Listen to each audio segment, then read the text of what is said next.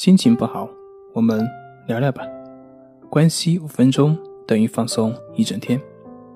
大家好，我是心理咨询师杨辉，欢迎关注我们的微信公众账号“重塑心灵心理康复中心”，也可以添加微信 “s u 零二一二三四五六七八九”，了解焦虑的解决办法。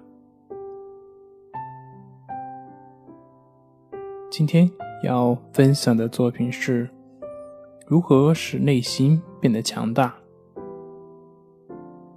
在我们的印象里面，什么样的人才是真正的强大呢？是那些经常呲牙咧嘴、动不动在人面前就使用暴力的人吗？或者是那种极具攻击性的人呢？其实，往往我们所见的那种极具攻击性的、动不动就对人呲牙咧嘴、动不动就没有礼貌的那种人，他看起来似乎是比较强大，但是这种人并不是真正的强大，尽管给我们的感觉有时候是这样的。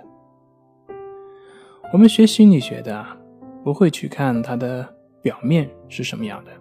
我们会去看这个表面的背后是什么？一个人为什么会那么具有攻击性？为什么会那么具有侵略性？这个侵略性的意义是什么？其实，这种侵略性往往就是一种保护，一种害怕自己表现出的弱小，一种害怕别人看到自己弱小的一种掩饰，一种想要证明自己的实力。如果你不认为你自己弱小，那么你为什么要去证明呢？所以，这在根本上就是自己认为自己是弱小的。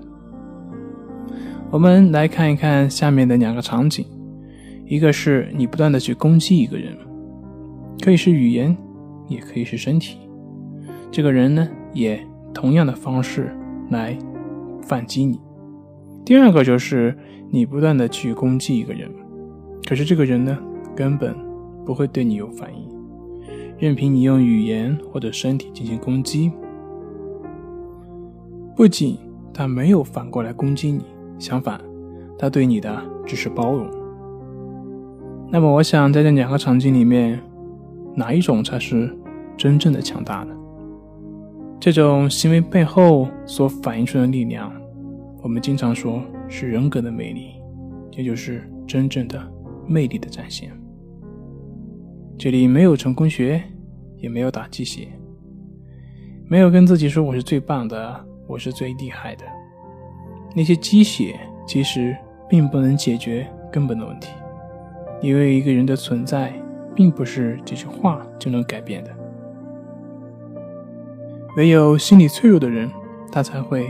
有保护自己的必要，没有心理自卑的人才会有证明自己的必要，因为他们受不了别人的欺负，看不了别人的比较。而真正的强大是什么呢？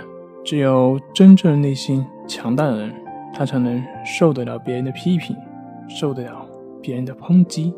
由于他们能够承受，所以他们不需要去报复，他们不会对你的行为而有所反应，因为。他们已经获得真正的自由，不会让自己的情绪受到别人的影响，通过自己的承受而让对方感到另外的一种人格魅力。